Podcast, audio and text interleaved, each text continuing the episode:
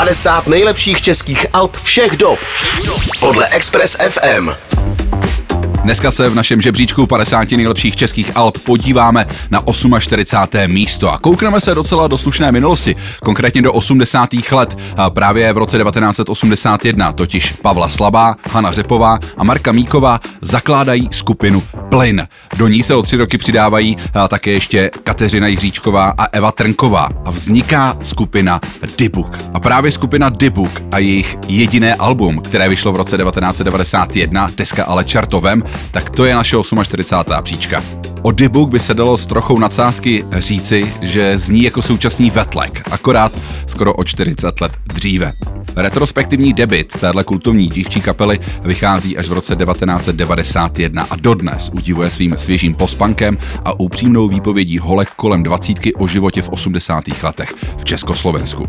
Jednu z tvůrkyň desky Ale Čertovem, Pavlu Jansonovou, máme teďko na drátě, takže já vítám uh, Pavlu v našem vysílání. Krásný večer. Uh, a pojďme hned na první otázku. Co vás jako první napadne, když se řekne název desky Ale Čertovem?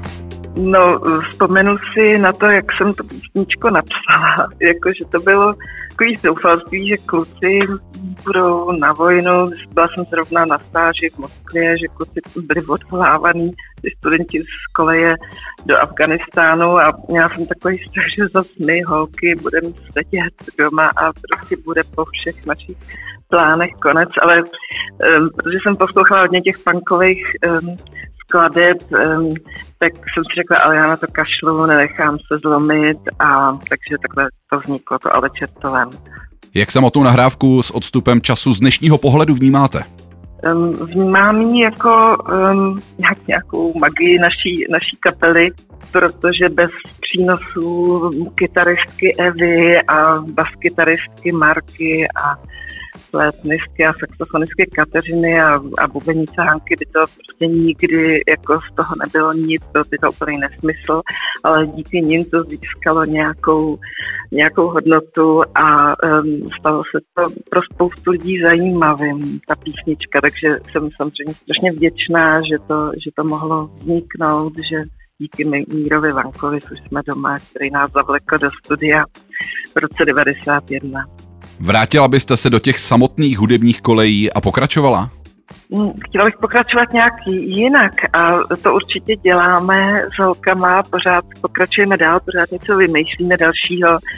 Samozřejmě, že už to asi ta doba kytar už je, je pasé nebo tak, ale že se hledají nový zvuky a tak, možná taky něco najdeme a i samozřejmě témata jsou jiný. Teď určitě uh, vlastně spíš mm, pro mě místo tý jako mladiství takový zuřivosti a, a, a pocitu, že teda se musí prostě svět totálně změnit, tak spíš uh, píšeme písničky tak, uh, takový útěšný. Když se ohlednete za svojí kariérou, je něco, co byste na té desce nebo vůbec za celou kariéru udělali jinak?